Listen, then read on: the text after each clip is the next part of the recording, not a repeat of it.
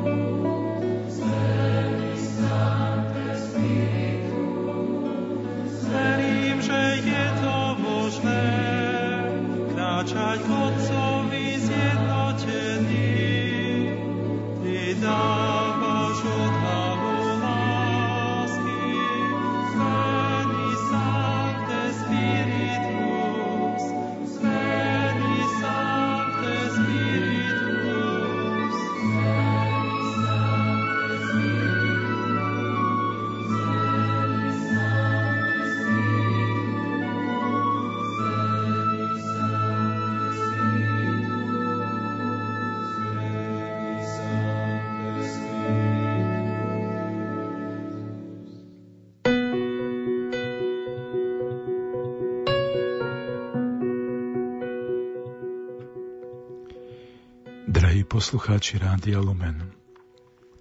Započúvajme sa do známych slov Lukášovho Evanielia. V tých dňoch vyšiel rozkaz od cisára Augusta vykonať súpis ľudu po celom svete. Tento prvý súpis sa konal, keď Sirius spravil Quirinius a všetci šli dať sa zapísať každý do svojho mesta – Vybral sa aj Jozef z galejského mesta Nazareta do Judei, do Dávidovho mesta, ktoré sa volá Betlehem, lebo pochádzal z Dávidovho domu a rodu, aby sa dal zapísať s Máriou, svojou manželkou, ktorá bola v požehnanom stave. Kým tam boli, nadišiel je čas pôrodu. I porodila svojho prvorodeného syna. Zavinula ho do plienok a uložila do jasier, lebo pre nich nebolo miesta v hostinci.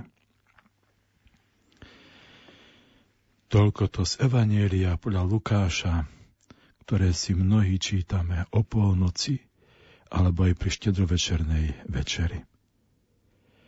Hneď v úvode sa vám priznám, že tému pre tohto ročnú predanočnú duchovnú obnovu mi pošepol tu prítomný duchovný redaktor Pálko Jurčaga. A musím povedať, že ma oslovila. Hľadať prístrešie pre Boha. Či presnejšie, hľadať miesto pre Boha v našom živote. Keď som nad tým premýšľal, neubránil som sa jednej krásnej spomienke z detstva. Keď sme v tomto adventnom čase v mojej rodnej dedinke na pomedzi Šariša a Spíša v Nižnom Slavkove udržiavali aj za tvrdej totality jeden veľmi pekný zvyk – 9 dní pred narodením Ježiša Krista hľadať prístrešie pre svetú rodinu.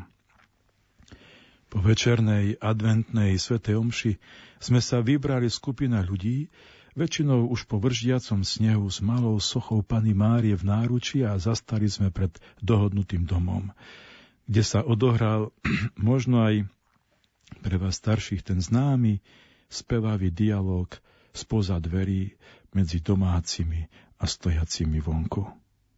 Najprv sa zaklopalo a znútra sa ozvalo. Kto klope tam? A zvonku zasa odpovedalo. My ja chudobní. A domáci zasa. Čože vám dám? Odpoveď. Len noc ľacha trný. Prosíme si poníženie z ďalekej sme prišli zeme. Spoza dverí zaznelo, ja neznám vás. Odpoveď, prosíme, puste nás. Domáci, to nemôž byť. Prosiaci, veď i zjebie nás byt. A znovu domáci, podarom na je vaša reč, nie to miesta, choďte preč a znovu sa zaklopalo, aj tretí raz, a v podobnom prosiacom duchu sa menil tento spevavý dialog, až nakoniec sa otvorili dvere a vstúpili sme všetci dnu. Pamätám si, ako jeden z domácich už takou naučenou formulkou, často aj so slzami v očiach, vítal panu Máriu. Poboskal ju a celý dom jej odozdal dispozícii. Potom ju zaniesli do tej najkrajšej izby, akú mali. Postavili ju na vyzdobené miesto. Všetci sme si posadali, kde sa dalo. A začali sme spievať a modliť sa rúženec a iné modlitby. Potom nás domáci pohostili nejakým koláčikom či sušienkou, respektíve sme sa ešte trochu porozprávali, požartovali a rozišli sa domov. Na druhý večer sa rodina rozlúčila s prítomnosťou Pany Márie a spolu s prítomnými ľuďmi odišla hľadať príbytok do iného domu. Keď si teraz na tie časy spomínam, dnes už väčšina z týchto ľudí nežije. Dokonca niektoré ich domy, v ktorých sme boli, zostali prázdne. Ale verím, že milosrdný Otec im aj za tento nepatrný skutok lásky otvoril svoj domov a prijal ich k sebe. Neviem, ako je to u vás, ako je to inde, ale u nás tento zvyk sa praktizuje už iba v kostole, čo už nie je celkom také, ako to bývalo vtedy. Totiž každý takýto náboženský zvyk chcel človekovi niečo dôležité povedať, pripomenúť, ale aj upozorniť akousi jemnou formou, že tak, ako vtedy nebola u všetkých ochota ponúknuť svoj príbytok, ani dnes nie sme všetci ochotní pripraviť svoj dom pre iných. Viem, že v tej totalitnej dobe to nebolo také samozrejme. Možno sa aj niektorí báli, iní sa hambili. Že čo povedia susedia, či známi. Iní si zasa povedali, že majú malý dom a všetci by sa nepomestili. A ďalší možno bolo ľúto aj tých pošliapaných pokrovcov, ktoré aj tak sa vždy ešte prikryvali igelitom. Uvedomil som si však, že od tých známych predvianočných betlehemských udalostí, od ktorých nás už dieli viac ako 2000 rokov, sme sa až tak veľmi nevzdialili. A že stále má človek problém s Bohom. Že má problém prijať Ježiša do svojho domu že ani dnes nemáme právo vyčítať Betlehemčanom ich chladné až neľudské srdce, ktoré videlo v dvoch mladých tvárach prosiacich o nocľach iba úplne neznámu dvojicu a k tomu, keď sa ešte lepšie pozreli a prizreli na dievča, tak videli už v pokročilom stave tehotenstva. Pravdepodobne sa rýchlo rozhodli na ukázanie iného príbytku musíme uznať aj to, že takáto žena pre prípad pôrodu predsa len potrebovala aj nejaké súkromie. A betlehemské príbytky v tie dni praskali vo švíkoch. Takže nemôžno až tak zotrieť všetkých betlehemčanov, pretože pôrod bola chvíľa výsosne intímna a svetá. Takže nebolo až také jednoduché ubytovať túto dvojicu do preplnenej izby s ostatnými nocľažníkmi, ktorí takisto prišli splniť cisárov príkaz, aby sa dali spočítať. Táto ťažkosť by sa dala pochopiť. No oveľa ťažšie je pochopiť dnešné veľké a prázdne domy, v ktorých stále nie miesta ani pre lásku k Bohu, ale ani pre lásku k človeku. Betlehem z Vianočných pohľadníc je síce krásna idylka, ktorá nás dokáže stále rozcitlivieť, no zároveň je aj dnešnou obnáženou realitou, ktorá nanovo ožíva pred našimi očami a robí nás svetkami ťažkého hľadania miesta na bývanie nielen ľuďom medzi ľuďmi, ale musíme dodať, že aj Bohu medzi nami.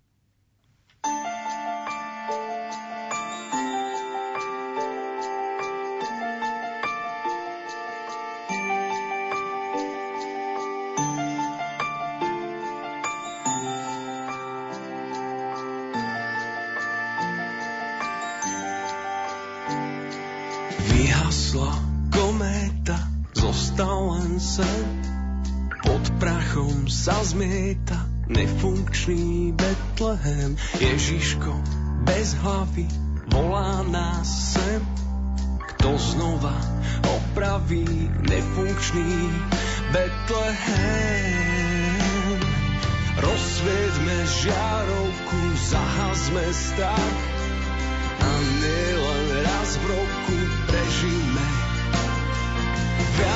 Vianoce v srdciach.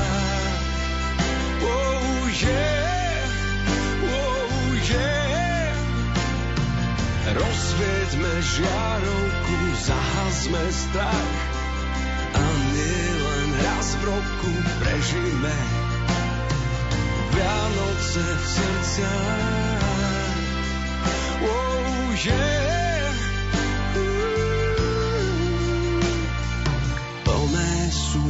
Hotely, plná je sieť, drieme vo foteli, nefunkčný Betlehem zo škatule od sviečok podľastých schém.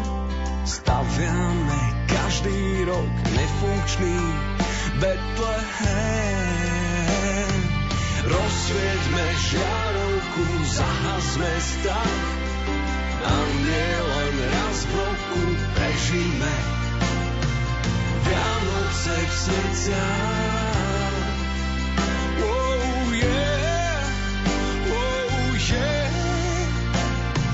Rozsvieťme žiarovku, zahasme strach a len raz v roku prežíme Vianoce v srdciach.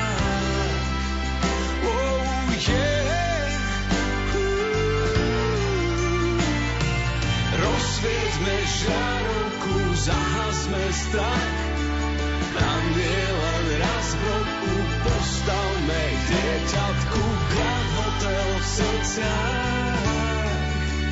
Oh yeah, oh yeah. Rozsvieťme žiarovku, zahasme strach a len raz v roku postavme dieťatku Grand Hotel v srdciach.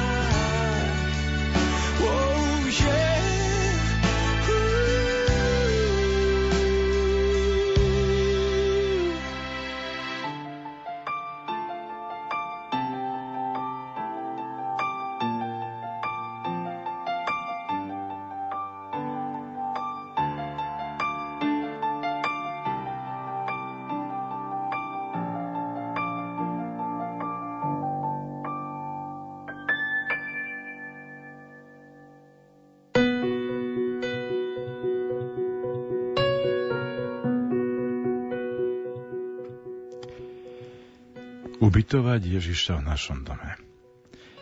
Znie to tak trochu zvláštne, ale aj náš dom či byt veľa hovorí o tom, kto v ňom býva a či má v ňom miesto aj Boh. Zavesené obrazy, či vystavené spomienkové predmety, knihy v našej knižnici, ale aj zbierka CD-čiek či DVD-čiek a mnohé iné veci v našich príbytkoch prezrádzajú veľa z nášho vnútra a hovoria o tom, čo alebo koho máme radi koho obdivujeme, čo si vážime, na koho myslíme alebo spomíname. Je smutné až zaražajúce, ak v dome kresťana nevidieť žiadny znak jeho viery.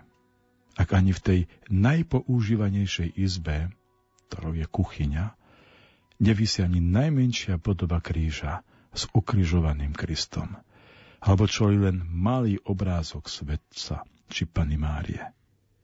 Ako by sme boli stále kresťania nikodemovského typu. Veriaci, ale stále tajní.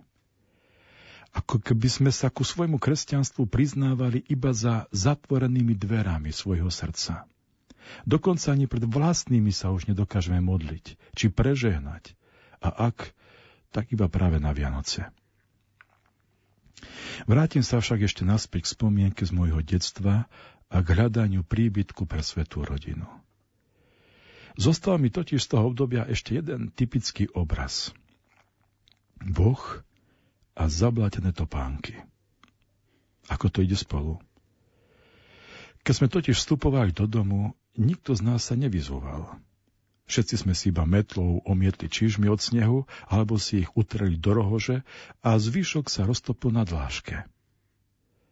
Ako spomienka na modliace sa spoločenstvo zostali po nás maličké mláčky podláške. Bolo to normálne, až ľudské. Tá nepatrná škoda stála za ten neporovnateľný zisk, ktorým bolo naplnenie domu spevom a modlitbou k Bohu. Skutočne tedy platilo host do domu, Boh do domu. Zdá sa mi, ako by sme sa dnes prestali naštevovať práve kvôli tomu, že sme druhým, aby sme druhým nespôsobovali traumu s upratovaním či s výdavkami na pohostenie.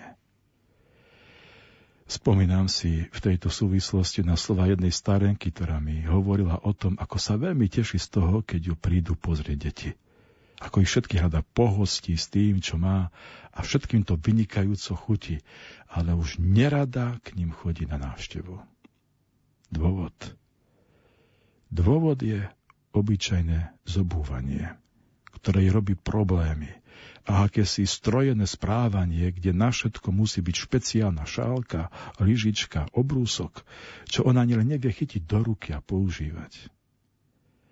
Niekedy prílišné zdôrazňovanie spoločenskej etikety, ktoré sme si sami vymysleli a stanovili, nás robí viac vzdialenými ako blízkymi. Nie, nie som proti spoločenskému správaniu, ale často nám chýba pri ňom obyčajná ľudská prirodzenosť, bez ktorej sme iba akýsi umelí ľudia, ktorí si vydýchnú až vtedy, keď sa vidia za dverami. My by sme však radi zobuli aj Boha, aby nezanechal príliš veľké alebo žiadne stopy v našom živote. Zabúdame pritom, že práve Boh bol prvý, ktorý povedal človekovi, Ty si zobuj z nôh obou, lebo miesto, na ktorom stojíš, je zem svetá. Poznáte tieto slova z tretej kapitoly starozákonnej knihy Exodus, ktorými Boh z horiaceho kríka prekvapil Mojžiša. Zabúdame, že všetci stojíme na svetej zemi, na Božej zemi, na Bohom darovanej zemi, ktorá nám bola daná iba do dočasného vlastníctva. Aj keby sme ju merali na všetky štvorcové metre. Je to zem iba prechodu, po ktorej sa uberáme k novej zemi a k novému nebu, ako Židia putujúci púšťou. Aby sme si to čo najviac uvedomovali, preto potrebujeme znamenie Krista, nášho spasiteľa a pána, aj v našom dome. Nenadarmo pred pár rokmi bol Európsky súd pre ľudské práva zamestnaný kauzou jednej matky fínskeho pôvodu, žijúcej v Taliansku, ktorá v roku 2002 zatiahla takmer celé Taliansko do súdneho procesu za odstránenie kríža striedy, pretože tým porušuje jej právo na výchovu detí podľa jej náboženského a filozofického presvedčenia. Netušila však, aké intenzívne vyznanie viery vyvolá týmto svojim krokom v tisícoch kresťanov nielen v Taliansku, ale aj vo svete. Európsky súd po deviatich rokoch nakoniec veľkou väčšinou svojich hlasov 15 proti dvom rozhodol, že práva tejto ženy neboli žiadnym spôsobom porušené a kríže zostanú na svojich miestach. Mňa v tej chvíli však zamestnávala iná otázka. Čo takáto žena a matka vlastne nosí v sebe, vo svojom vnútri? Čo musela v živote prežiť a zažiť, keď bojovala proti krížu, ktorý nám pripomína, ako ďaleko dokáže zájsť ľudská zloba a kde stále nekončí Božia dobrota a láska. Bez tohto Kristovho znamenia kríža sa stávame krížmi pre iných. Ľuďmi, ktorí stratili aj poslednú značku neba na tejto zemi. Ak teda budeme v týchto dňoch na krátky čas stavať vianočné stromčeky a kde si k ním pridáme aj betlehemské miesto narodenia, nezabudnime svoj dom poznačiť aj znakom vykúpenia, v ktorom budeme spasení. Pretože tak ako geograficky je Betlehem veľmi blízúčko Jeruzalema, tak sú aj jasličky blízko kríža. thank you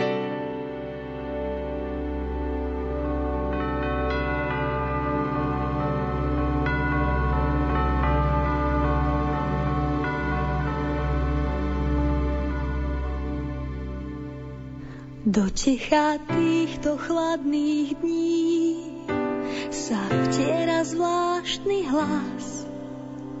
Vraj sa niečo deje celkom blízko. Boh zdobí stromček vianočný a vie, že blízko nás narodil sa malý človek s krížom. padá do očí, to dieťa ešte spí. Stráži ho len noc a chladný váno. Všetko sa otočí, to dieťa pochopí.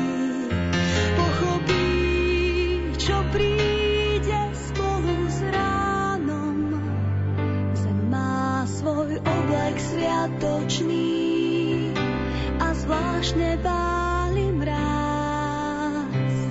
Do neba je zrazu celkom blízko. Boh zdobí stromček vianočný a vie, že niekde zas prišiel na svet malý človek s krížom.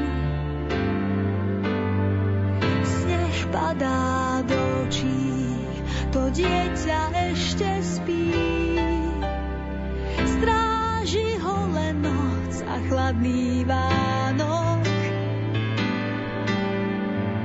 Všetko sa otočí, to dieťa pochopí. Pochopí, čo príde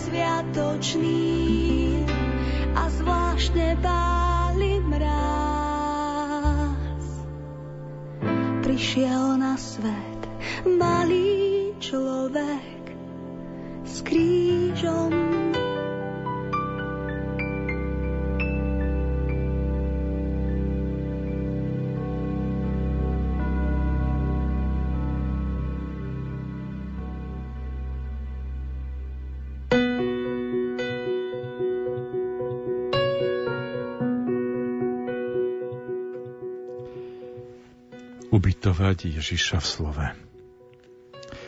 Opäť sa započúvajme do slov písma z Jakubovho listu. Vedzte, bratia moji milovaní. Každý človek má byť rýchly, keď treba počúvať, ale pomaly do reči a pomaly do hnevu. Lebo človek v hneve nekoná, čo je spravodlivé pred Bohom. Preto odložte všetku nečistotu a akúkoľvek zlobu a v tichosti príjmite zasiaté slovo, ktoré má moc spasiť vaše duše. A slovo aj uskutočňujte. Nebuďte len poslucháčmi, ktorí klamú sami seba. Toľko to Jakubov list. Byť pomaly do reči a hnevu a rýchly do počúvania. Každý z nás má osobnú skúsenosť s tým, ako sme už tisíckrát odlutovali svoje nepremyslené či nahnevané slova, ktoré z nás vyšli silou hurikánu a zničili všetko, čo dovtedy ešte ako tak odolávalo našim emóciám. Možno doteraz si stále v sebe vyčítame tieto nezvládnuté slová. Možno opäť kvôli ním hľadáme cestu jeden k druhému a možno sa potrebujeme konečne dopracovať k tomu najťažšiemu, ale pritom aj najkresťanskejšiemu postoju, ktorým je odpustenie.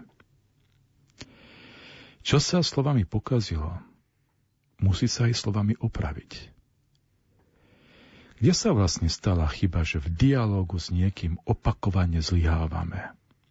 Že v tej chvíli nás vlastné slova podkopnú, zhodia našu autoritu, zosmiešnia nás v očiach druhého alebo nás osamotia od ostatných. Poviem to tak trochu nezvyčajne. Pravdepodobne v našich slovách nie je ubytovaný Ježiš. Nemá tam miesto. Ak sa nad tým trošku hlbšie zamyslíme, určite pochopíme, o čo tu ide. Nevšimli ste si, milí poslucháči, ako sme nebadane vysťahovali Boha z našich slov, vied a rozhovorov.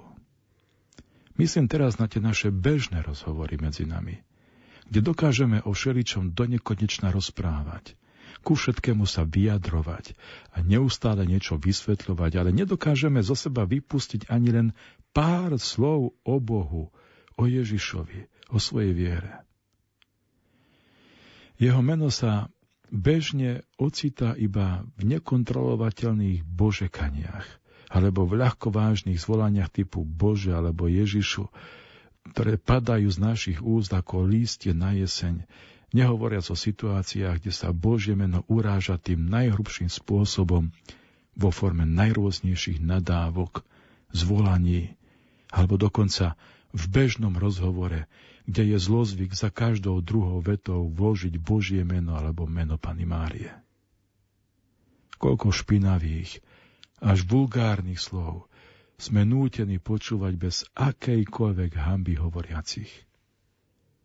A zrazu prídu Vianoce a ako by sme všetci cítili, že takto rozprávať sa nemá. Lenže ľudské slova by nemali meknúť len na Vianoce. Jeden deň je príliš málo na takýto slovný odmek potrebujeme umyť naše reči, polučtiť naše každodenné dialógy a najmä nenechať sa vyprovokovať ľuďmi, ktorí sú majstrami provokácie. Ak totiž niekto nestojí o moje dobré slovo, zlé už vôbec nepomôže. Bolo by dobré vytvoriť Betlehem, teda miesto narodenia Ježiša aj v obyčajnom ľudskom slove. V našich rozhovoroch. O niečo viac rozkývať tie naše hamblivé a niekedy až lenivé jazyky k dobrému, pozbudzujúcemu slovu. Aby sme sa dokázali dobre s ľuďmi rozprávať, potrebujeme sa najprv naučiť viesť dialog s Bohom, teda modliť sa, to nie len raz pri štedrovečernom stole, ale skúsiť to častejšie a určite sa uzdravia naše vzájomné vzťahy medzi nami.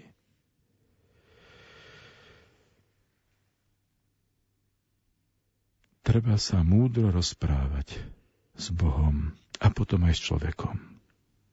Takže vôbec sa nedajme oklamať akýmsi diabolským našepkávaním, že čas venovaný Bohu je časom strateným. Boh prišiel na tento svet najprv v podobe slova, z ktorého sa neskôr stalo telo. Teda naše slovo nemá byť miestom bez Boha, ale mali by z nich cítiť Vianoce. To znamená, keď sa niekto s nami rozpráva, mal by pocítiť hlas aj prítomnosť Ježiša. Idú a zda najkrajšie sviatky v roku, keby všetky tie dobré žičenia, želania, vinše nepadli do snehu či blata, ale mali slu sa premeniť na skutky, bolo by to úplne inak. Slovom totiž môžeme žehnať každému, aj keď je od nás veľmi ďaleko. Milí poslucháči, skúste teraz počas tejto hudby, ktorú budete počúvať, vo svojom srdci žehnať každému každému, koho vám vaša myseľ pripomenie. A vyslovujte vo svojom srdci dobré žičenia, aj tým, s ktorými nemáte tie najlepšie vzťahy. Uvidíte, že sa postupne všetko urovná. Lebo ak vy požehnáte, aj vám sa vráti požehnanie. thank you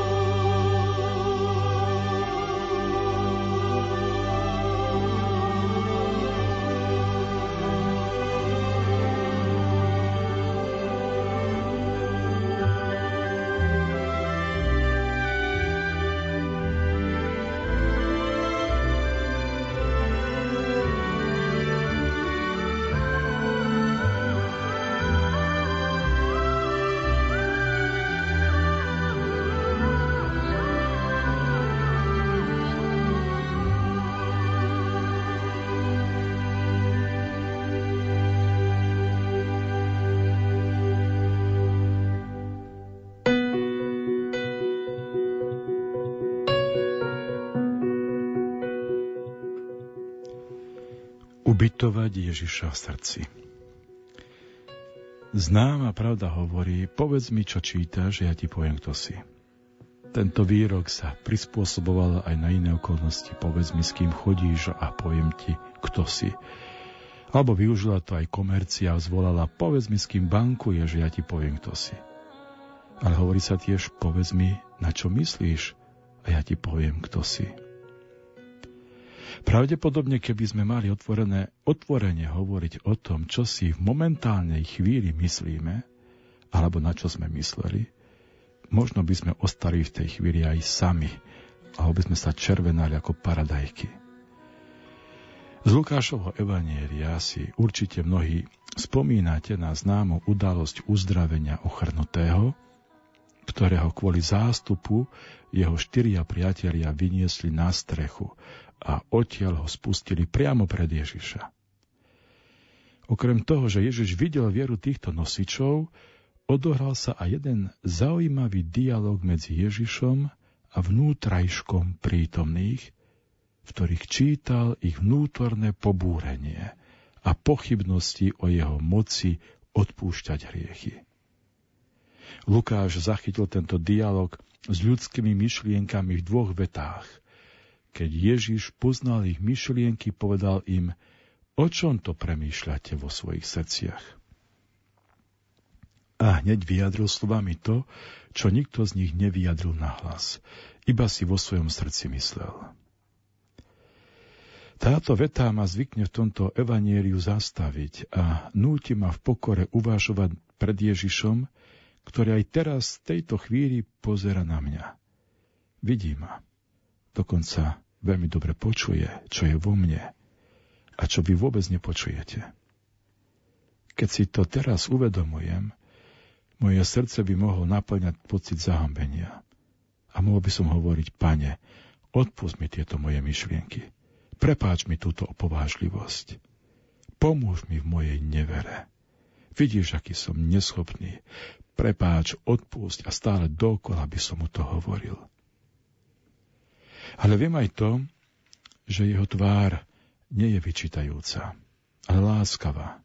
Nie je striehnúca, ale zhovievavá. On veľmi dobre vie, čo je v človeku. On veľmi dobre vie, čo je vo mne. On vie, s čím všetkým môže so mnou počítať a v čom som totálny slaboch. Tak rád by som mu spravil Betlehem, vo svojom vnútri. Tak rád by som mu spravil príbytok. Spomínam si na zaujímavé rozjímanie jedného človeka, ktorý neobvyklým spôsobom uvažoval nad svojim srdcom a Ježišovým postojom. Uvažoval v takomto duchu, ako by sprevádzal Ježiša po izbách svojho srdca. A tak začal v srdcovej pracovni, kde bolo kadečo. Aj veci, nad ktorými rozmýšľal a za ktoré sa pred ním hambil. Potom spolu prešli do srdcovej jedálne, kde sa hostiteľ zvykol najdlhšie zdržiavať a užívať si všetky možné chute života, ale kde pochopil, že Ježišovi chutilo niečo úplne iné. Vošli aj do srdcovej obývačky, kde si spomenul, ako je to dávno, čo si dokázal nájsť čas a počúvať Ježiša. Iba tak. Teraz už nemal čas ani počúvať seba samého. Nie to ešte Ježiša. Zbadal, ako Ježiš so smútkom v očiach opustil srdcovú obývačku. Prešli aj srdcovou dielňou, kde bolo nahromadených veľa pokazených vecí zo života, ale nic z toho nebolo opravené. Nakoniec pri tejto obhliadke srdcového príbytku Ježiš zacítil akýsi hrozný zápach, ktorý bol nepríjemný aj samotnému hostiteľovi. A tak aj napriek zdržiavaniu hostiteľa Ježiš sa vybral za miestom, skadiaľ tento zápach vychádzal, až sa zastavil pred starostlivo uzamknutými dverami. Tady sa ho Ježiš spýtal, ty to necítiš? Máš tu hrozný zápach, ako by tam niečo bolo mŕtve. Prosím ťa, otvor mi tie dvere. Ale hostiteľ sa v tej chvíli už rázne ohradil. Ježišu, tak to by už stačilo. Sú predsa miesta, kde nemôže stúpiť každý. Ale Ježiš mu odpovedal, to chceš, aby sme boli obidvaja v takomto smrade? A spýtavým pohľadom sa pozeral na majiteľa kľúčov. Ten ešte chvíľu urputne so sebou zápasil a potom mu roztrasenou rukou podal kľúč od dverí. Ježiš ho s láskovým pohľadom zobral a dvere otvoril. A našiel v nich mŕtvolí majiteľových dávnych, dobrých životných predsavzatí, úmyslov a snách, ktorých sa, ktorých sa ich nositeľ po určitom čase vzdal. Nikdy ich neuskutočnil, iba ich nosil vo svojom vnútre ako zahnívajúcu ťažobu, ktoré mu ustavične robili výčitky, aký mohol byť a nebol, čo mohol urobiť a neurobil, čo už dávno mohlo byť iné a nebolo. Ježiš toto všetko vyčistil. A dýchol svojho ducha. Takže mŕtve kosti mŕtvych predsavzatí znovu ožili. A on dostal novú silu do života s Ježišom aj s ľuďmi. Vtedy mu majiteľ srdca odpovedal. Pane, tu máš kľúče od mojho srdca, ktoré už vlastne nepatrí mne, ale iba tebe. Ty už nie si host v mojom srdci, ale od tejto chvíle jeho majiteľ. Milí poslucháči, je čas odovzdať Ježišovi nielen svoj dom, svoje slova, ale aj svoje srdce. Najprv však musíme mať odvahu vypočuť si Ježišové otázky adresované nášmu srdcu. Ukáž mi svoje srdce. Čo v ňom nosíš? Ako ho máš zariadené? Kto sú tvoji priatelia, na ktorých vo svojom srdci myslíš? Môžeš mi ich predstaviť? Opravuješ to, čo je v tebe pokazené.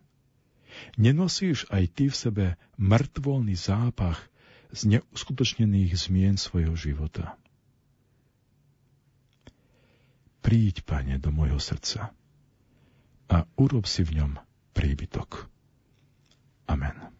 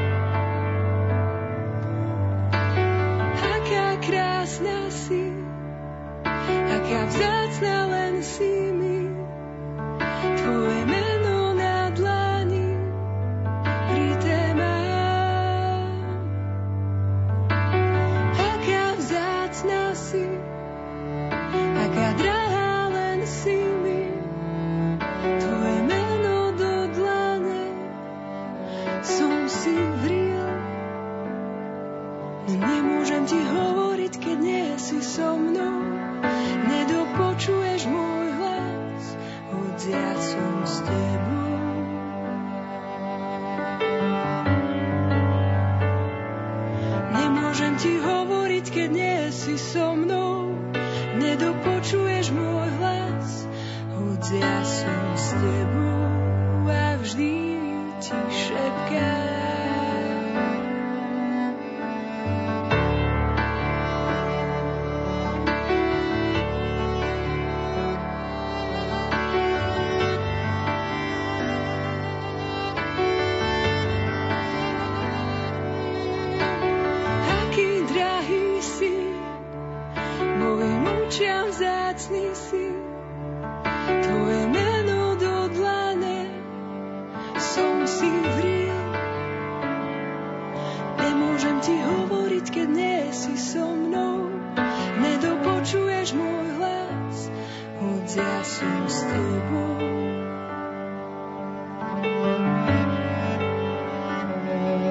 Nemôžem ti hovoriť, keď nie si so mnou.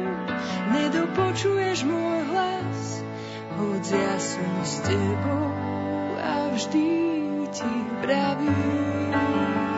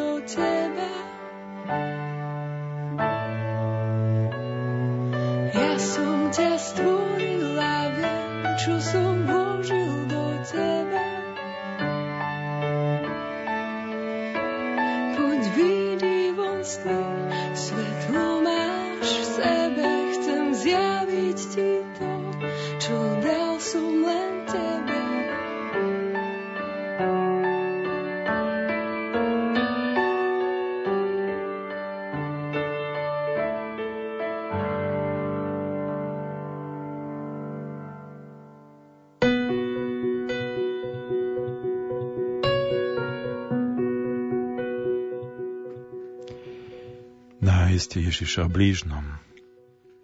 Keď sme tohto roku vo februári boli na spoločnej seminárnej púti v Ríme a Asisi, zastavili sme sa aj v talianskom meste Miláne, v meste svätého Ambróza, kde stojí aj pôvodná bazilika zasvetená tomuto veľkému biskupovi a učiteľovi cirkvi, ktorý zaujímavým spôsobom dal niektoré svoje katechezy znázorniť pre katechumenov nielen na steny chrámu, ale aj na jeho dvere.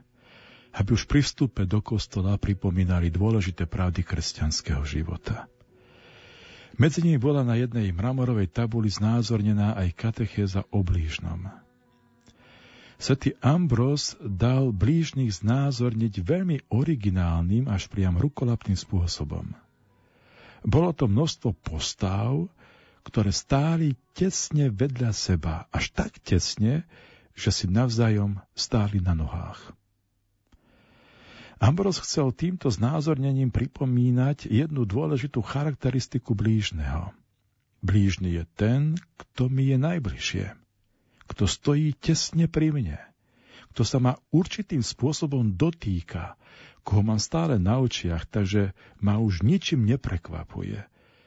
A práve pri tomto človekovi si musím spýtovať svedomie o mojej láske k blížnemu. Pri ňom sa musím naučiť hľadať Ježiša, rozpoznať čerty jeho tváre, jeho hlas, jeho prítomnosť. Viem, že je to ťažké, ale nie je náročné milovať toho, koho nevidím. Náročné je milovať toho, koho vidím, s kým žijem svoj život. Blížny má totiž konkrétne meno, má konkrétne skutky, má svoj spôsob života, ktorý sa mi možno dvakrát nepáči. Môj blížny mi stojí v ceste ku Kristovi. Nemôžem ho ani obísť, pretože v tej chvíli, ako ho začnem obchádzať, začínam sa strácať na ceste za Kristom. Viem, že teória je častokrát ľahšia ako prax, že mnohí sme iba odborníkmi na slovo, ale ešte nemusíme byť majstrami na skutky. Preto každá láska bude preskúšaná. A ak je skutočná, tak podľa svätej Matky Terezy nás bude bolieť. Ak vás neboli život blížneho, ak vás neboli jeho neúspech či zlyhanie, ak vás netrápi jeho trápenie, tak láska k blížnemu nie je celkom pravá. Možno ste už niektorí počuli odo mňa rozprávanie o tom, ako som ja bol vyskúšaný k láske k blížnemu. Túto skúšku si pamätám ešte zo svojich kaplánskych čias, keď popri pastorácii vykonával som aj duchovnú službu v Martinskej nemocnici a chodil som z oddelenia na oddelenie a udeloval sviatosti tomu, kto ma nepožiadal. Medzi nimi som sa zastavil aj pri jednom mladom mužovi, Jankovi, ktorý pochádzal zo Spiša. Mal zdeformované telo, ťažko sa mu chodilo. A celé jeho telo bolo pokryté hnisajúcimi vredmi, ktoré mu navierali a zasa praskali. Takže mal na seba na sebe iba takú jednu dlhú bielú košelu a celé telo pokryté týmito plusgiermi. Keď som mu raz donesol sa to príjmanie, povedal mi, pán kaplán, mám k vám jednu prozbu, ale neviem, či by ste to boli schopní splniť. Ja som mu na to povedal, povedzte, ak budem môcť, splním vám to. A on mi hovorí, veľmi by som chcel ísť na Svetovú Omšu, ale nemám sa ako tam dostať. Ja som vtedy povedal, Janko, to vôbec nie je problém keď tu prídem popoludní v najbližšiu nedelu, povedzte sestričke, nech vás pripravia, ja vás tam odveziem, aj priveziem. Prišiel som v nedelu, Janko už bol pripravený na vozíku a s radosťou ma čakal. Zobral som ho s vozíkom a cez celý nemocničný areál som ho dotláčil až k poslednému pavilonu s kotolňou, kde sme predtým slúžili Sv. Omše v jednej miestnosti, keďže ešte tedy nebola na to žiadna kaplnka. Prišiel som tam. A nastal problém. Žiadny výťah, iba schody. A práve vtedy ani nikto nebol na blízko, aby mi pomohol vyniesť tohto pacienta s vozíkom na druhé poschodie. V tej chvíli, sa vám priznám, som zažil jedno veľké zahambenie. Totiž, keď som sa na ňo pozrel, ako vyzeral – Zrazu ako by som stratil odvahu ho zobrať do náručia. Lebo hneď ma napadlo, ale veď sa len pozri, akú má mokrú svoju košelu. A ty máš čistú bielu kniazskú košelu. Určite sa ti hneď zašpiní. Tady sa naše oči stretli. A vo mne sa ozval veľmi zreteľný hlas.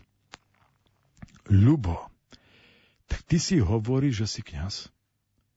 Tú bielú hostiu, tu by si dvíhal vo svojich rukách riadne do výšky. Ale teraz ma nedokážeš zobrať ani len na ruky. Čo je vlastne v tebe, kňazské?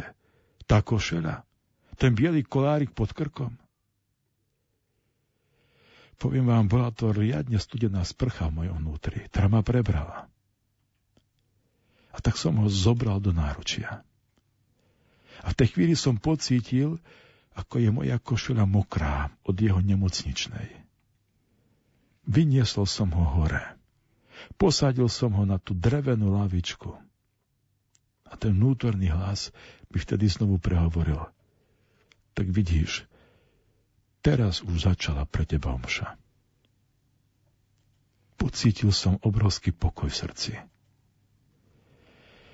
A odtedy keď slúžim svetu omšu a dvíham hostiu pri oltári, často vidím tú Jankovú plusgiermi poznačenú tvár a jeho tela.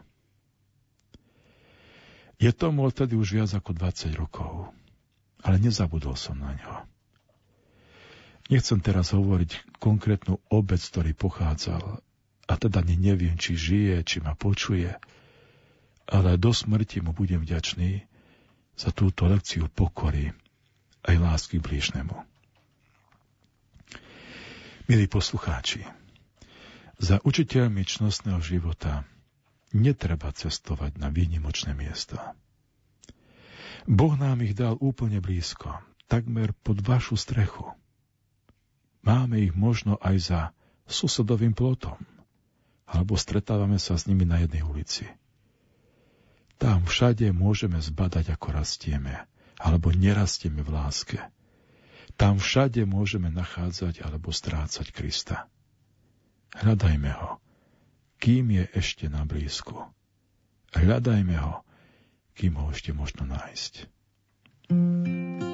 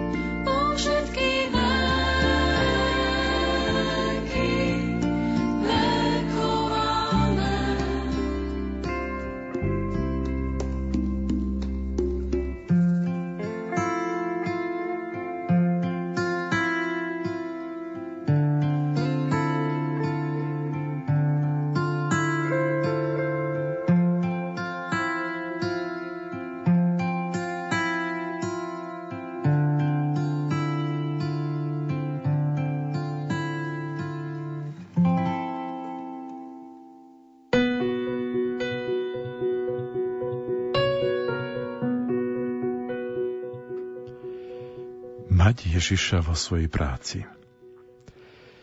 Nájsť Ježiša v práci. Viete si to predstaviť? Ježiš s vami vo vašej práci.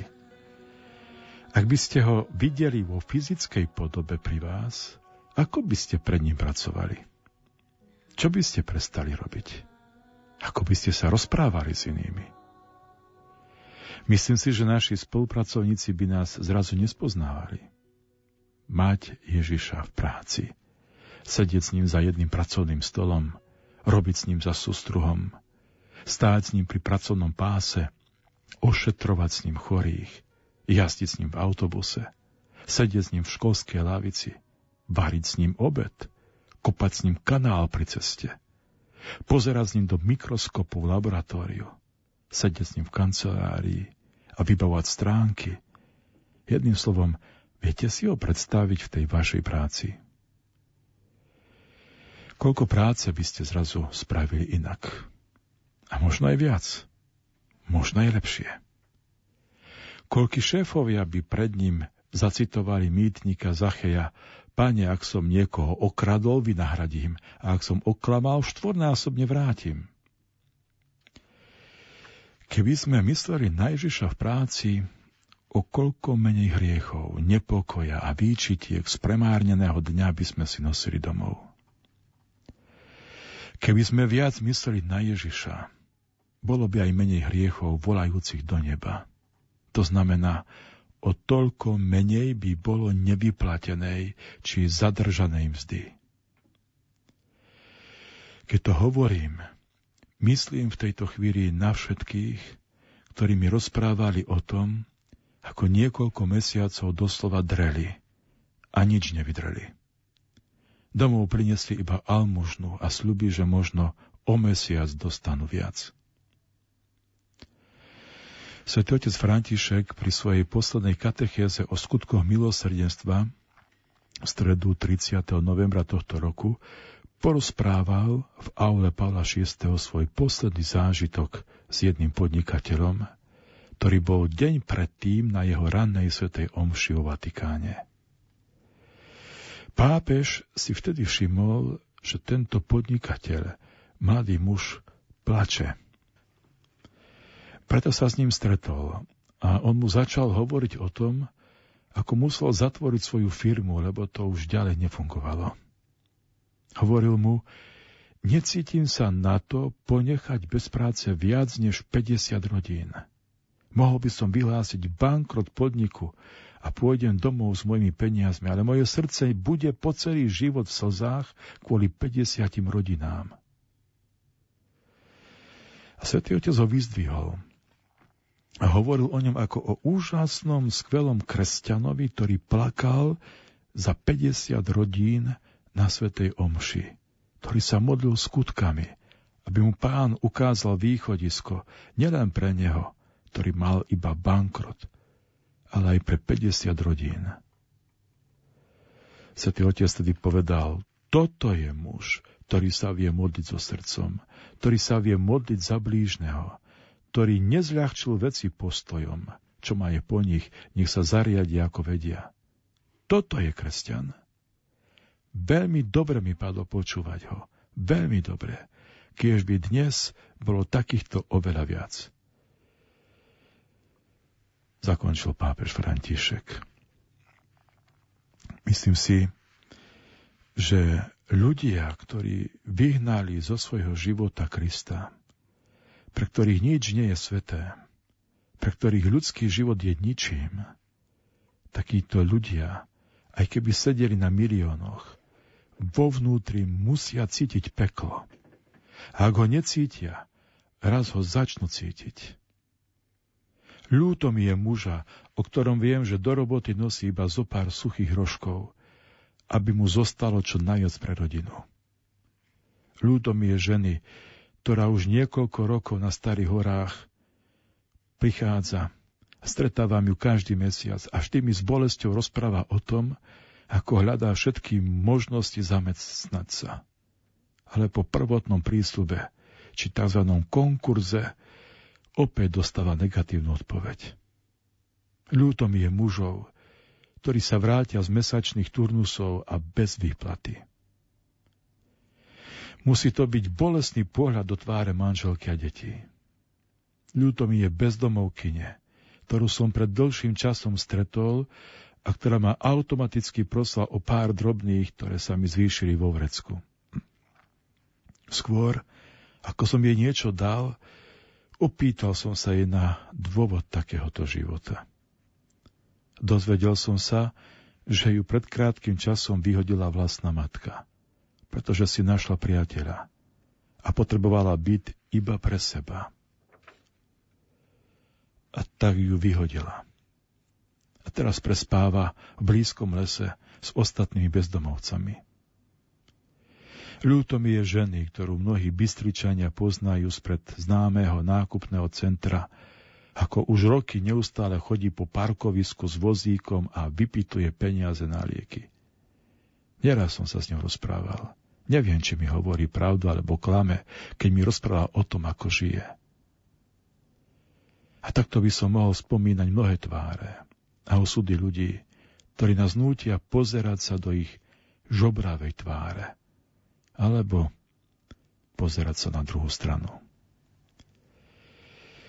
Tam, kde si na začiatku sme stratili Krista. A potom sme začali strácať aj prvé city láskavosti, zhovievavosti, ľudskosti. Až sme postupne začali tvrdnúť a prestali sme vidieť človeka. Takže už len tak hoci, čo s nami nepohne. Už len tak pre hoci, koho nevypustíme slzu z oka. Asi by sme sa mali vrátiť do školy milosrdného Samaritána, ktorý nás naučiť citlivosti ku všetkým ležiacim na ceste nášho života, ktorých život obralo ich dôstojnosť, rodinu, zdravie, prácu, strechu nad hlavou, priateľov, lásku. Teda k tým, ktorých život zranil, obralo všetko a nechal ležať bez pomoci. Vráťme sa ku Kristovi a On sa vráti k nám, k ľuďom. V prvej knihe Genesis je jedna dôležitá otázka pre prvého ľudského brata. Kde je tvoj brat? Túto otázku Boh neodbitne vyslovuje aj v tomto adventnom čase nám všetkým. Kde je tvoj brat? Začnime hľadať svojich bratov a sestry, aby ich život nežaloval pred Bohom na nás.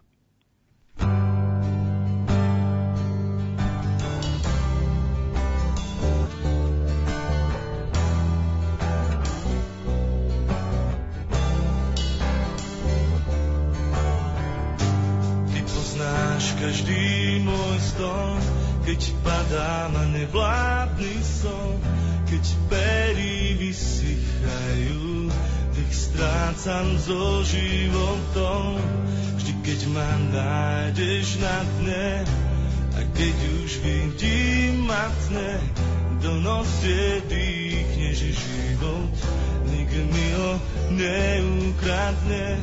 Tvoj dotyk ranný ojí a bolesť hneď prebolí. Smrť viac už nebude teniť, do rán nenasolí.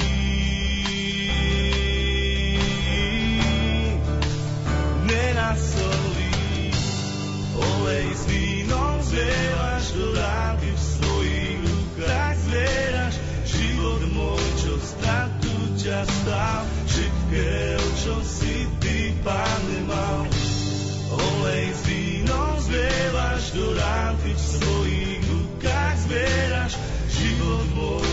čo stratu ťa stál, všetkého, čo si ty, pán, nemal vínom zlievaš do rán, keď v svojich rukách zvieraš život môj, čo stratu ťa stál.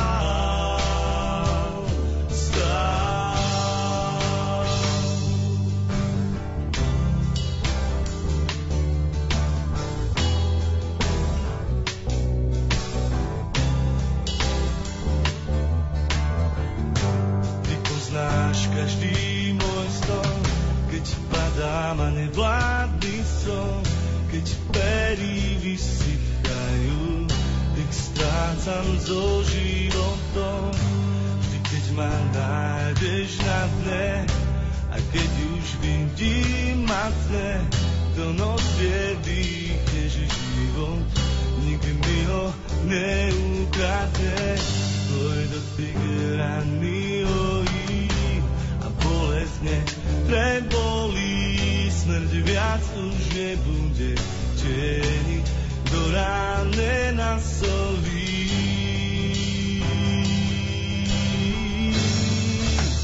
Nenasolí, olej s vínom zlievaš do rán, keď v svojich rukách zvieraš život môj, čo stratu ťa stal, všetkého, čo si ty, Pane, mal. Olej s vínom zlievaš do rán, keď v svojich rukách zvieraš stratu ťa stal, všetkého, čo si ty, Pane, mal. Olej s vínom zlievaš do rán, keď v svojich rukách zvieraš život môj, čo stratu ťa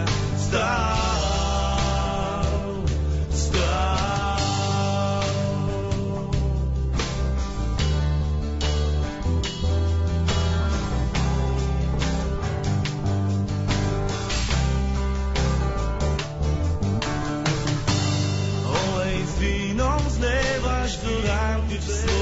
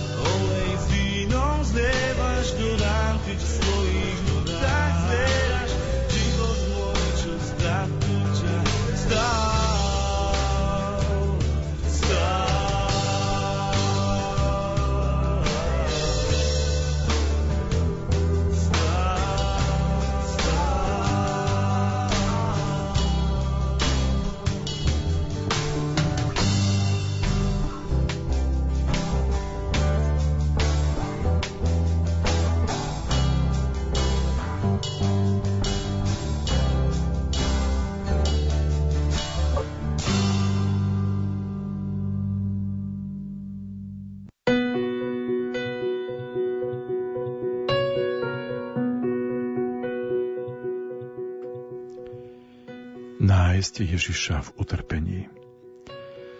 V našich úvahách sme sa priblížili k tomu najťažšiemu hľadaniu miesta pre Ježiša a tým je ľudské utrpenie či bolesť. Snažím sa teraz myslieť aj na vás všetkých, ktorí ste nútení nás počúvať poležiačky na nemocničných izbách, kde možno ste pred alebo po operácii, alebo ležíte s dlhodobou chorobou, počas ktorej už máte do tých najmenších detajlov zmapované všetky štyri steny okolo seba. Myslím aj na vás, ktorí aj keď máte podlomené zdravie, ešte pracujete z posledných síl, aby ste mohli svojim deťom, rodine, alebo aspoň o niečo zlepšiť svoj príspevok, budúci dôchodok. Myslím aj na vás, ktorý sa v poslednom čase zosýpal celý svet, keď vám posledné vyšetrenia priniesli azda tú najhoršiu životnú správu o vašom zdravotnom stave. Nájsť v takýchto chvíľach miesto pre Ježiša a začať s ním hovoriť s vierou, to je častokrát veľmi ťažké. Sám mám iba nedávnu osobnú skúsenosť, keď ma počas tohto posledného pôstneho obdobia na dva týždne hospitalizovali na infekčnom oddelení v Banskej Bystrici. Aj keď to boli iba dva týždne, zdali sa mi ako dva mesiace. Musím povedať, že to boli chvíle akýchsi osobných duchovných cvičení, kde som si mohol poriadne pospytovať svoje svedomie. V čom som vlastne prehnal? Kde som urobil chybu? Čo mi Boh chcel týmto povedať?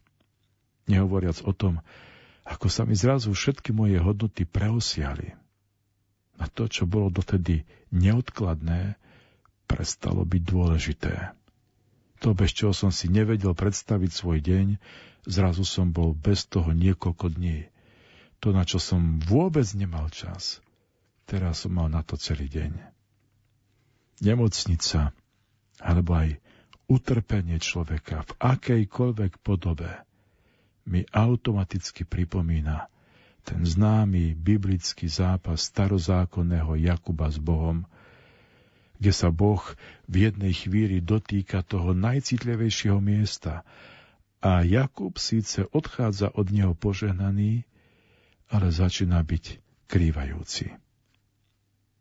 Nemocnica alebo aj vaše lôžko utrpenia je miestom skutočného zápasu s Bohom, ale tiež aj miestom, kde buď vieru nájdete, alebo ju stratíte. Aj moja viera v nemocnici musela prejsť určitou skúškou, počas ktorej som zbadal jej silu, ale aj slabosť. Zistil som, prečím sa moja viera trasie. A že často dokáže iba volať slovami známeho evaneliového otca, ktorý prosil Ježiša o uzdravenie posadnutého syna. Verím, ale pomôž mojej nevere.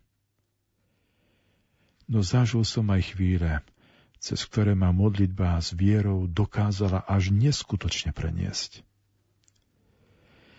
Počas svojho viac ako 20-ročného kniazského života som iba pár dní neslúžil Svetu Omšu. Bolo to v čase, keď som bol dvakrát operovaný, ale na tomto infekčnom oddelení som dva týždne nemohol stáť pri oltári. A poviem vám, nikdy mi tak oltár nechýbal ako vtedy keď som nemohol sláviť najsvetejšiu obetu, ale ju iba s námahou počúvať cez toto rádio. Dva týždne som chodil po izbe od okna k dverám a naspäť. Modlil sa breviár, jeden rúženec a korunku Božieho milosrdenstva. Viac som nedokázal. Priznám sa vám, že aj táto modlitba bola pre mňa veľmi ťažká. Ja som sa totiž nedokázal súvisle pomodliť ani len jeden jediný očenáš bez toho, aby ma nezbombardovalo tisíc myšlienok a pochybností. Takže už po krátkej chvíli som nevedel, kde som. A znovu som sa pokúšal dostať do slov modlitby. Viem, že Boh si aj takúto modlitbu s námahou veľmi cení. Ale iné chcem povedať.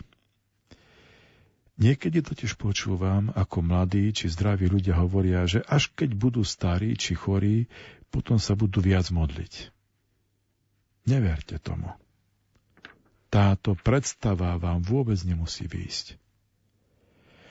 Určite sú ľudia, a verím, že je ich veľa, ktorým utrpenie zmenilo život tak, že sa stali z nich doslova neprestajní prosebníci pred Božou tvárou ale nikdy sa opovážlivo nespoliehajte na budúce staré či chore kolená, lebo neviete, či budú chcieť s vami spolupracovať. Skôr treba privýkať na modlibu teraz, kým ešte dokážu s vami chodiť do zamestnania. Lyžujú s vami, tancujú, či robia iné veci. Ak toto dokážu teraz vaše nohy a kolená, mali by dokázať zohnúť sa aj pred Bohom. Ježiš totiž nemá byť osobou, ktorú máme privítať vo svojom živote až na dôchodku alebo v nemocnici. On chce byť prítomný nielen v našej bolesti, ale aj v našej radosti, nielen v starobe, aj v mladosti. Nielen v posledných chvíľach života, ale aj v dnešnom dni.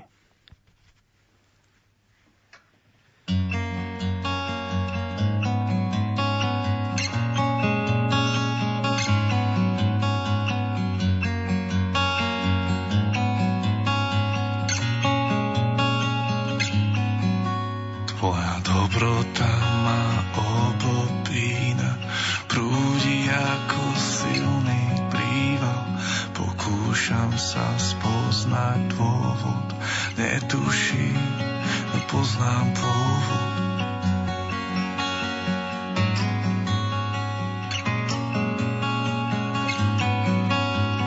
Úspech, úsmev, jedna báseň, toľká milosť, toľká priazeň, nad hlavou, nad môjim sídlom, rozprestrela Priznávam, s tou priazňou rastie bázeň, ktorú mám, či snáď. Nepremrhám šancu vrátiť späť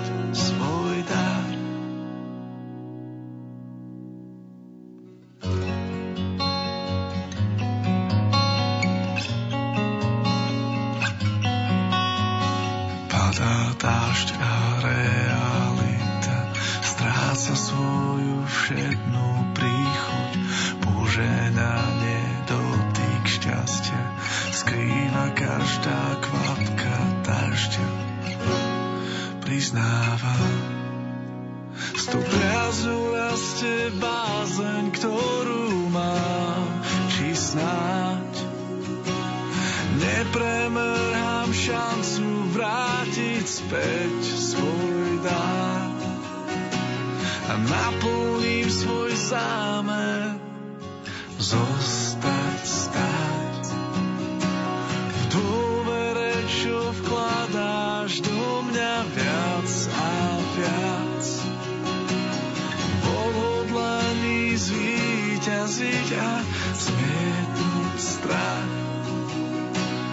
sklamem tvoju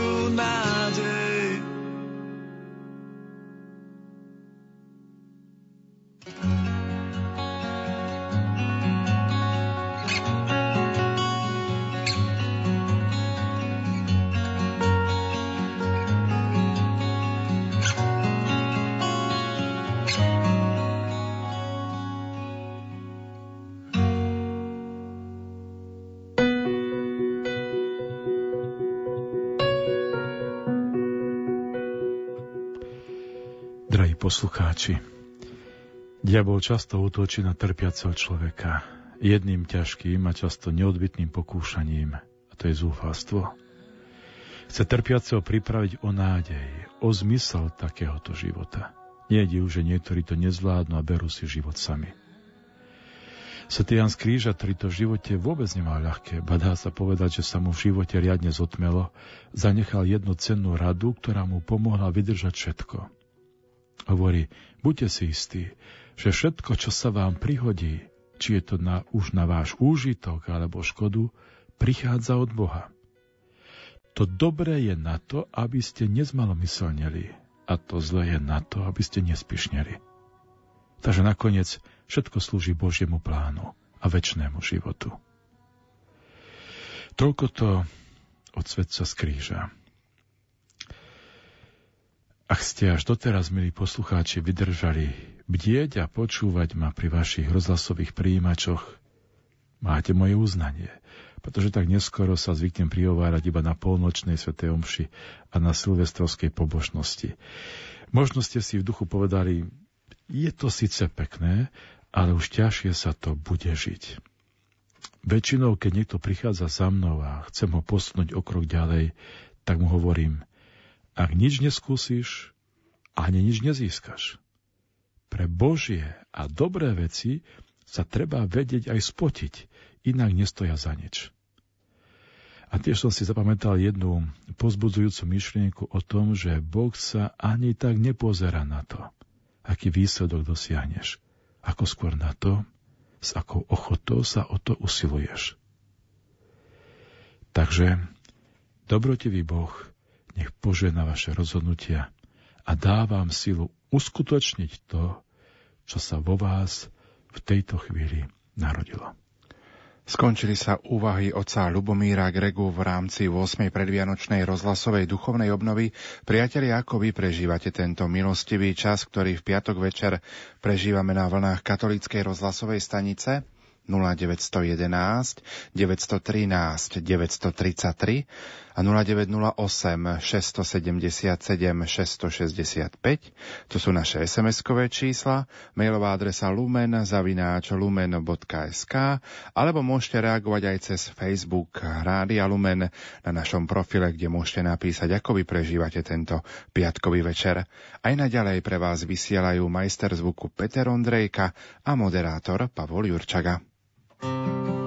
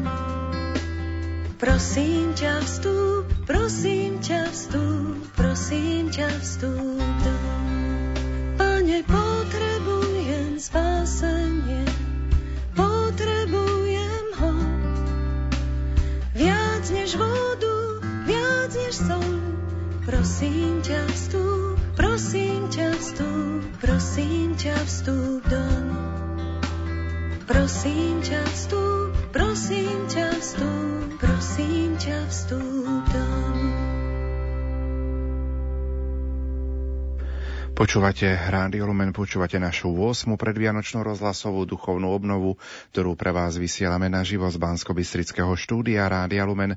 Ako vy prežívate tieto milostivé chvíle tejto duchovnej prípravy na najkrajšie sviatky roka 0911 913 933 a 0908 677 665, to sú naše SMS-kové čísla. Mailová adresa lumen zavináč lumen.sk alebo môžete reagovať aj na Facebooku Rádia Lumen. Poďme k vašim SMS-kám, ktoré prichádzajú sem k nám a reakciám do štúdia Rádia Lumen. Píše poslucháčka Zita, blahoslavená sestra Zdenka oroduj za Oravu a vedú k pokore s pokojom.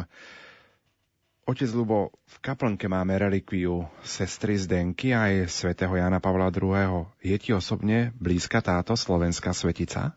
Práve preto, že je z našej krvi.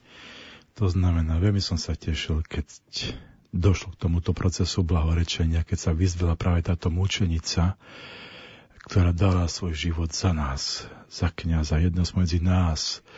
E, veľmi ma oslovala tá jej odvaha, obyčajná, slabá žena, reálna sestra, keď si ju človek tak predstaví, tak väčšinou si predstaví osobu, ktorá je taká, ako by taká doslova kreučka, ako keby zo skla, zo slamy, a ona dokázala takéto niečo urobiť pre kniaza bezneného, dať svoj život. A ešte keď som čítal práve to, to jej trápenie, ktoré vlastne podstúpila a neprezradila, e, povedal by som, že až mňa to zahambuje. E, a niekedy sa práve pri takýchto ľuďoch sám seba pýtam, koľko ja som schopný niesť pre, pre Krista, pre vieru. Či som schopný uniesť a urobiť takéto niečo ako ona. Takže teším sa z toho, že je medzi svetými. Tá dúfajme, že raz bude aj svetorečená a Dal by pán Boh, mala viacej nasledovníkov. Píše nám poslucháč Karol, len v samote svojej izby. Mne to pripomína slova písma, kým sme my plakali, okolo sa všetci zabávali. Som rád, že ste lumeniaci. Pozdravujem aj oca Gregu, poznám ma z prvých večeradiel v Badíne každý rok. Takže toto je reakcia poslucháča Karola. Poďme ďalej takú filozofickú otázku, napísala poslucháčka Slavka. Pozdravujem vás. Milujeme sa navzájom, ale môj drahý je Žid. Vianoce sú pre ňoho Chanuka.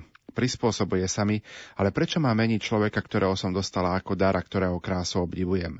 Som hlboko veriaca a okrem toho, že som vzdelaná, som si urobila ešte aj rímskokatolícku teológiu a Vianoce sú pre mňa veľkým sviatkom a zároveň momentálne veľkým otáznikom.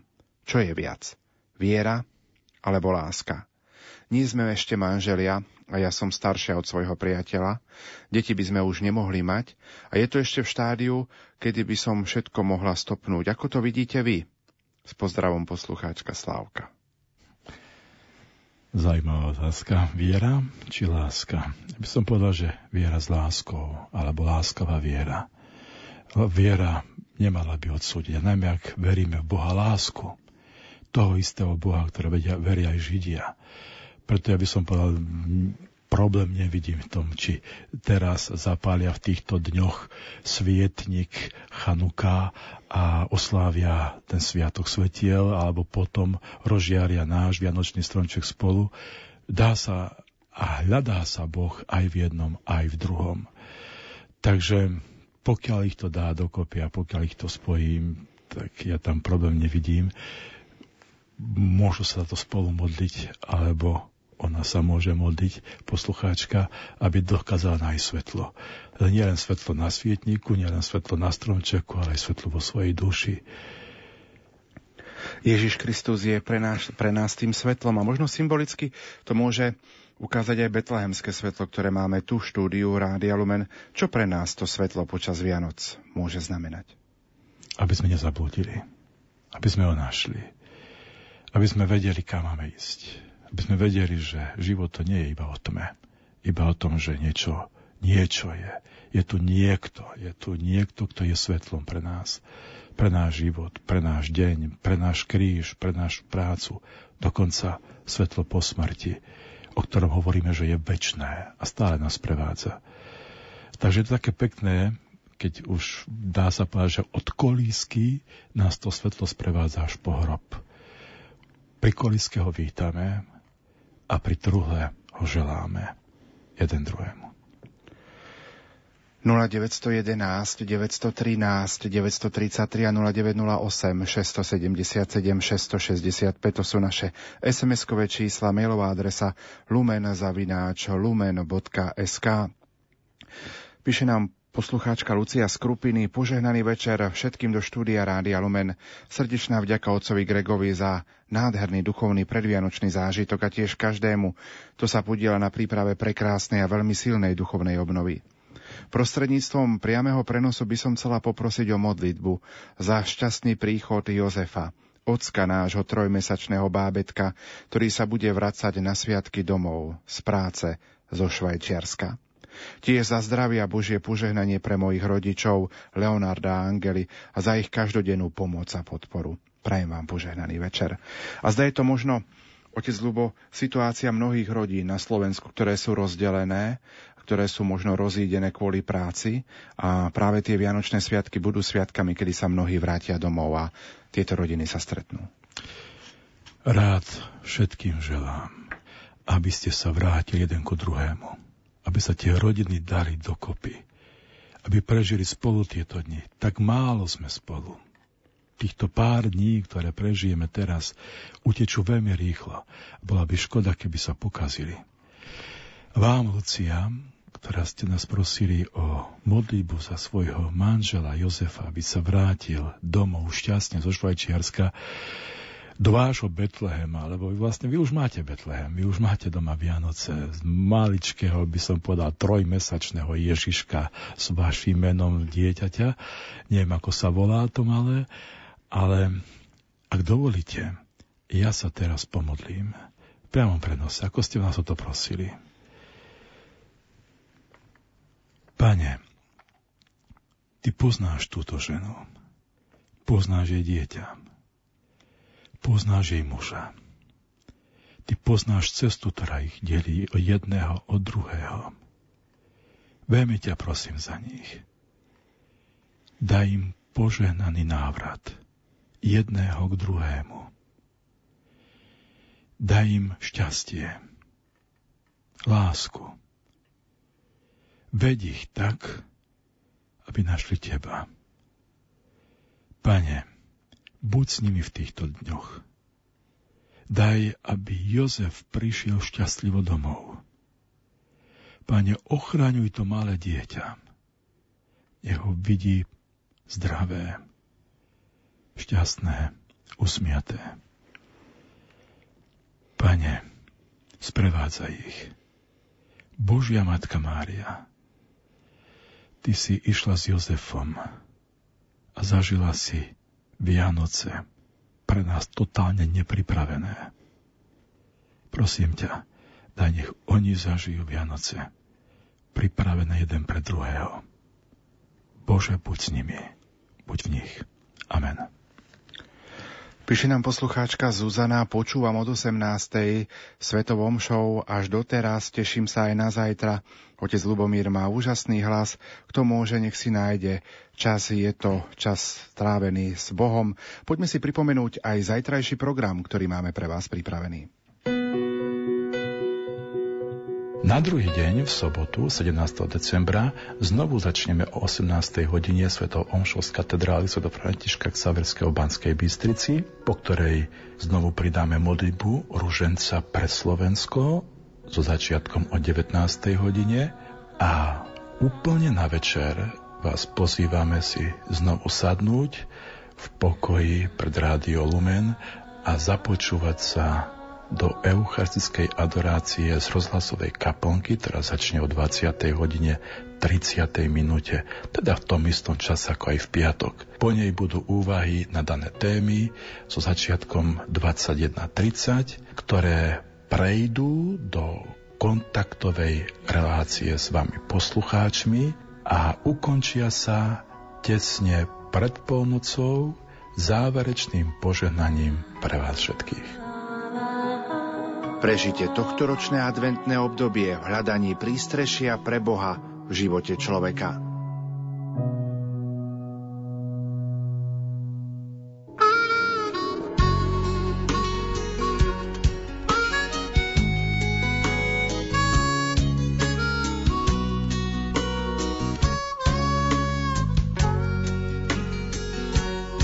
Čítam text, no zabúdam k prvej vete musím sa vrátiť, tak to už býva, keď má prísť niekto milovaný. Otvorí dvere a všetko sa zmení, dvere do mojich túžob a snení, ako Vánok príde nežne darovaný. Strácam slova, keď knihou prechádzam znova a znova a v hrbe stránok nachádzam Vánok sľubovaný. Občas aj láska vie narobiť vrázky, nie že by chcela, to len tak z lásky, túžba a život nie vždy nájdu spoločnú reč.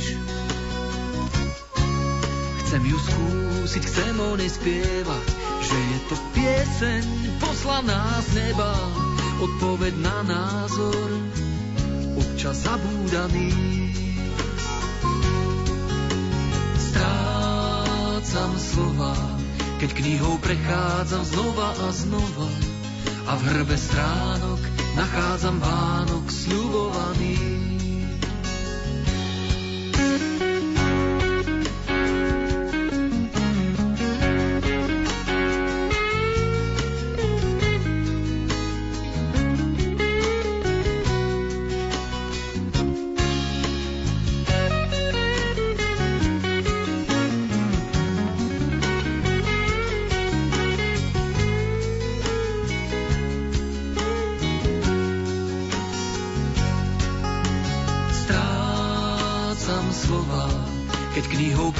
Prechádzam znova a znova a v hrbe stránok nachádzam Vánok sľubovaný.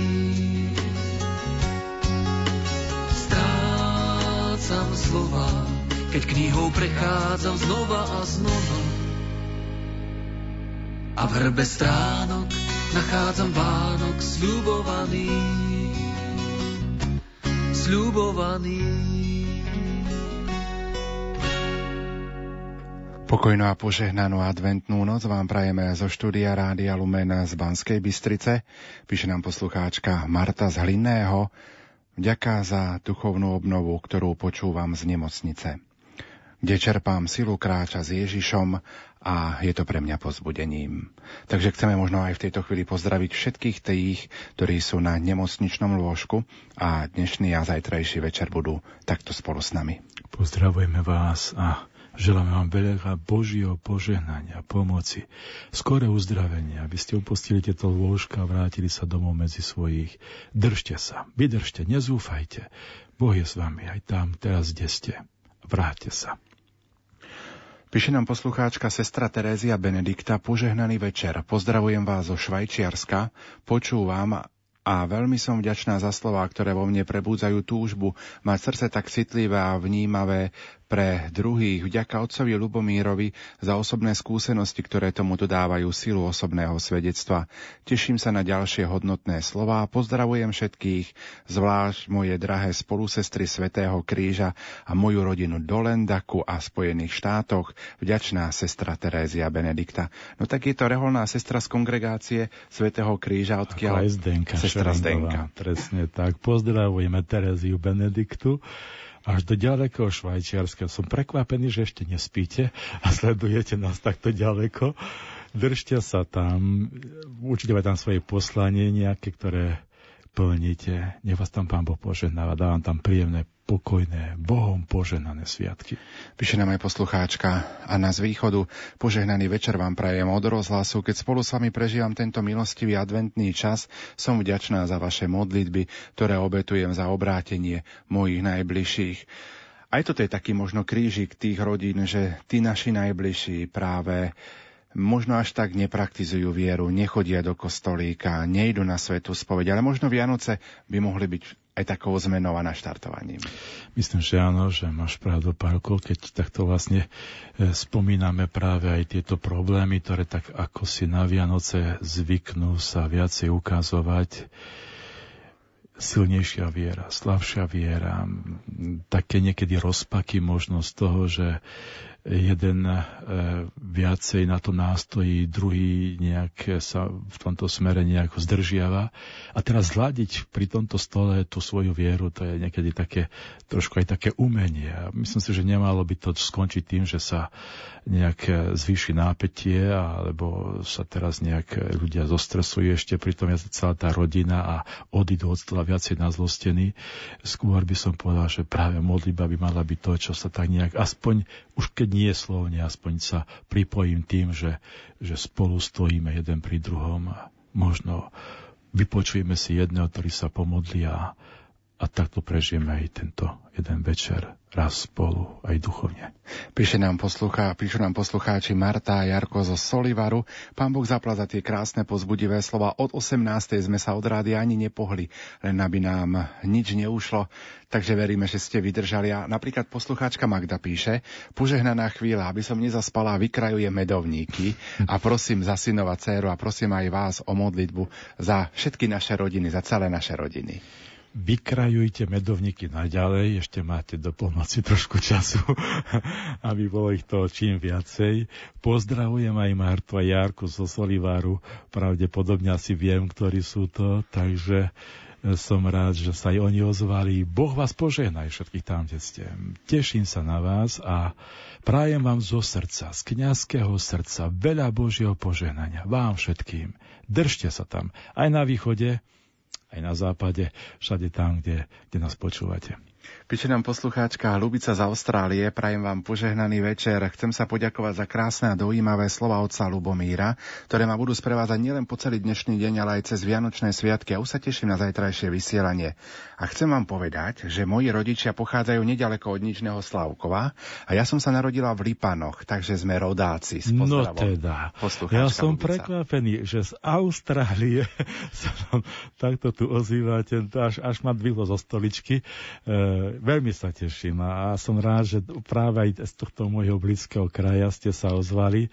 Takže bude na vás myslia zajtra, e, aj keď sa možno už takto nebudeme kontaktovať, ale, ale teším sa, že toto slovo až tak to je ďaleko.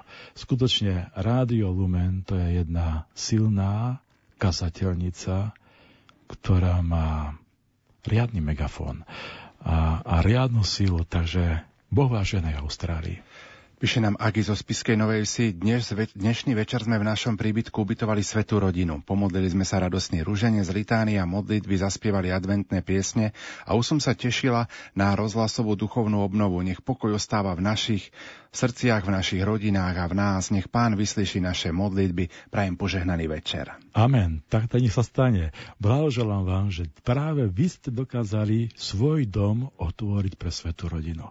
Ak dokážete otvoriť pre, pre svetú rodinu, ja verím tomu, že ste otvorení pre, pre iné ľudské srdcia. Boh vám poženaj váš dom dnešný večer. Počúvam len sama, ale žehnám všetkým celej mojej rodine. Niečo úžasné, krásne, vďaka za tieto nádherné úvahy a neskutočné hlboké myšlienky, vďaka Bohu za hľadanie prístrešia pre svetú rodinu.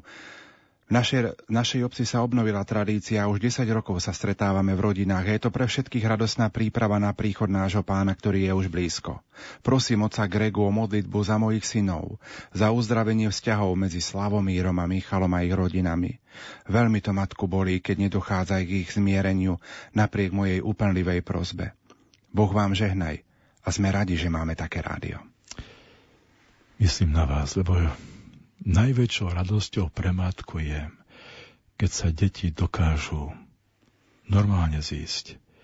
Jeden druhého majú radi, podporujú sa. A najväčšou bolesťou je, keď sa to nedá, nefunguje to nejako. A tak ťa, Pane Bože, prosím, za túto matku, za jej synov, za jej rodinu, zjednoť ju. Nech dokážu si navzájom odpustiť zabudnúť na to, čo bolo zlé. Nech sa tie rany v jednom, druhom uzdravia a nech zažijú tvoje požehnanie. Lebo keď sú spolu, diabol je slabý a Boh víťazí. Amen. Ako prežívam tento čas, píše poslucháčka, urobila som si kávu, zapálila sviečku, sadla ku stolu a počúvam. A zrazu som bola na čas vedľa vás, aj to sa stáva. Veronika, ďakujem za všetko. Veronika, dúfam, že sa vrátite naspäť, aj keď ste z nás vedľa. Som veľmi rád, že ste si vytvorili takúto atmosféru, príjemnú, peke, peknú, adventnú, čakajúcu na narodeného Krista vo svojom srdci. Želáme vám to. Píše nám poslucháčka Maja z rodinou z Londýna. Pochválený bude Ježiš Kristus. Veľká vďaka za veľmi pozbudzujúce slová a myšlienky, za úžasnú a veľmi potrebnú duchovnú inekciu v tejto uponáhlanej dobe. Vo svojej rodine s dvomi malými deťmi má málo času na modlitbu či duchovné aktivity a ak sa aj k modlitbe dostanem, presne ako ste hovorili počas nej, mi myslov beha tisíc iných myšlienok a čas potom je niekedy aj nechuť ďalším modlitbám kvôli tej nesústredenosti. Prosím vás o modlitbu za seba a svoju rodinku. Majka, držte sa. Buďte pošnátom Londýne aj s vašimi deťmi. A netrápte sa, aj keď niekedy tie modlitby nie sú tak, ako si možno predstavujete, že by mali byť perfektné, sústredené, koncentrované iba na jednu myšlienku. Chcem vám povedať, že Boh vidí, že ste matka. Boh vidí, že máte deti. Boh vidí, že máte aj trápenie. Boh vidí, nad čím všetkým teraz premýšľate. Ale keď vy sa chcete modliť a prosíte Boha, možno aj keby to bola pár sekundová iba myšlienka, Boh si ju veľmi rád vypočuje, lebo vidí, že toto je modlitba matky s deťmi a pre deti. Posledný mail v dnešnej večernej relácii napísala Janka z Banskej šťavnice. Pozdravujem vás z nočnej služby. Ďakujem za krásne a hodnotné slová, ktoré sú mi balzamom na dušu. Aké očakávam Vianoce? Najkrajšie ako viem. Už druhým rokom som pomáhala pri potravinovej zbierke pre ľudí v núdzi. Pomáhať, rozdávať sa a zriekať sa je služba, ktorá sa mi stala modlitbou odmenou. Vracala som sa domov unavená, ale nesmierne vnútorne obohatená. Vďačná za domov, za rodinu aj za najskromnejšie jedlo. Pochopila som, ako sa mnohí ľudia mília v hombe za ligotavými zbytočnosťami v mene Vianoc a zabúdajú na ich skutočný duchovný odkaz. Zabúdajú, že Ježiš prišiel na svet v skromných jasličkách na slame. Veru. Slama. A ja som veľmi rád, že vy sa dokážete modliť nielen ústami, ale aj rukami. Nech vám táto modliba vydrží čo najdlhšie. Povedal som, že posledný mail, dám ešte jeden. Valéria z Toronta, z Kanady. Srdečne vás chcem pozdraviť a poďakovať za tak krásnu a silnú duchovnú obnovu. Prosím vás o modlitbu za moju rodinu tu v Toronte, aj za celú rodinu doma na Slovensku. A zároveň prosím za moju drahú netierku Apolku, ktorá čaká bábetko na budúci mesiac. Ste úžasní a dávate nám veľkú duchovnú silu. Ďakujem. Modlím sa za Kanadu, za vás. Boh vám pomáha. Nech vám splní vaše želania a nech ten pôrod, ktorý očakávate, sa premení na poženaný Betlem aj u vás. Otec Lubo, zajtra večer o 18. hodine štartujeme druhý deň predvianočnej rozhlasovej duchovnej obnovy. Tak čo popriať našim poslucháčom? Dobre sa vyspite. To je prvé. Oddychnite si, porobte, čo treba ešte urobiť sobotu a Pozývam vás znovu si sadnúť. Možno tak ako tá poslucháčka, urobiť si možno kávu, zapáliť sviečku, zapnúť si rádio a poprosiť ducha, nech premení nášho ducha. Nech urobí si príbytok v našej duši. Požehnanú piatkovú adventnú noc vám zo štúdia Rádia Lumen prajú majster zvuku Peter Ondrejka, hudobná redaktorka Diana Rauchová a moderátor Pavol Jurčaga. Dovidenia do počutia zajtra večer o 18. hodine.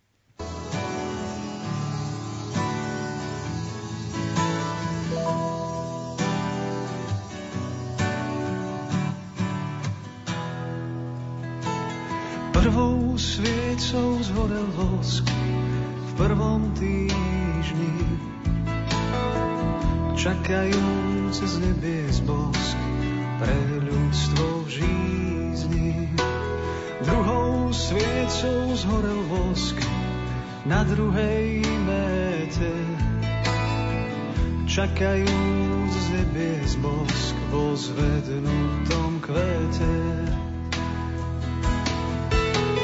Treťou sviecou zhorel vosk za treťou stránou. Čakajú z nebies bosk za zavretou bránou. Štvrtou sviecou zhorel vosk v adventnom ráme. Čakajú z nebies bosk na vyschnutej sláme.